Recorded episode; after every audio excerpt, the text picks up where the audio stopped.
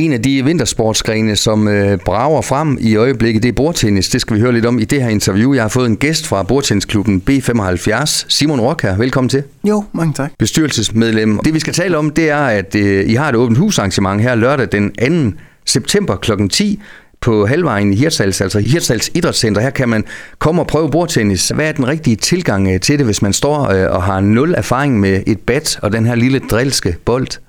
Jamen, som sagt, det er bare at møde op. Vi har jo alt derop.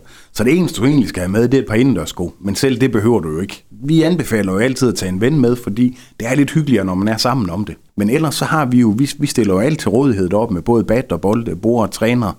Så, så det er egentlig bare at møde op, og så se, om det er noget, man kan lide. Og så får man altså en mulighed for at teste det af. Det gode råd, det er at måske give det en chance, give det måske også flere chancer. Det er jo ikke sikkert, jo, at det, sikkert. man falder for det lige første gang. Nej, øh, bordtennis, selvom mange jo egentlig har spillet bordtennis, så er det jo faktisk lidt drilsk spil, det må man sige, fordi at du har det her med, at øh, på et begynderniveau, så er det jo egentlig bare at slå bolden over, men når du bliver lidt bedre, så kommer der hele det element af skrue med i spillet også. Og det er jo det, som gør, at for en som mig, som har i mit voksenliv spillet bordtennis hele mit voksenliv, ikke? Jamen, jeg synes jo stadigvæk, det er fantastisk at komme til træning, og man egentlig kan lege med den bold. Det er fantastisk, og det, det ønsker jeg jo også, at vores ungdom her i Hirtshals kommer til at, til at opleve. Og det er vel også vigtigt, at de her børn og unge mennesker, som prøver det første gang, at de, øh, de første gange bliver øh, sat over for en spiller på, på eget niveau, så man ikke bliver, ja, for nu at sige det, tæsket ud af banen. jo, helt sikkert. Og det er også derfor, man kan sige, at vi, vi har jo flere hold, både for begyndere, men letøvede og øvede spillere også. Vi har jo helt op til, til, til elite, hvor vi ligger i, i Danmarks bedste Superliga jo.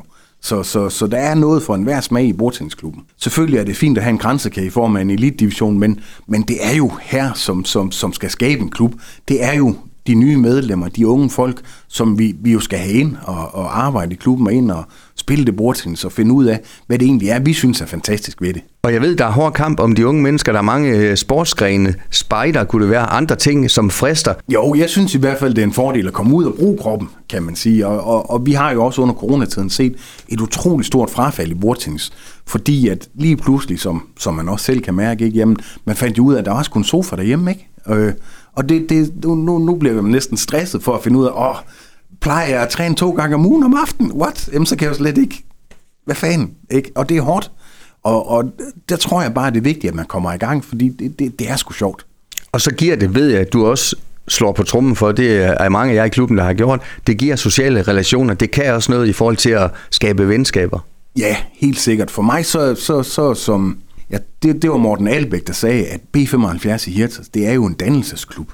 Det er jo et sted, man kommer hen for, for at finde ud af det, hvordan man også fungerer som menneske. Tilfældigvis spiller man så bordtennis der, men det, det kunne jo have været hvad som helst, man egentlig lavede der. Og nu kan jeg så selv bedst lige bordtennisdelen af den, men, men, men for mig er det jo også en dannelsesklub, hvor vi går ind og møder de unge mennesker.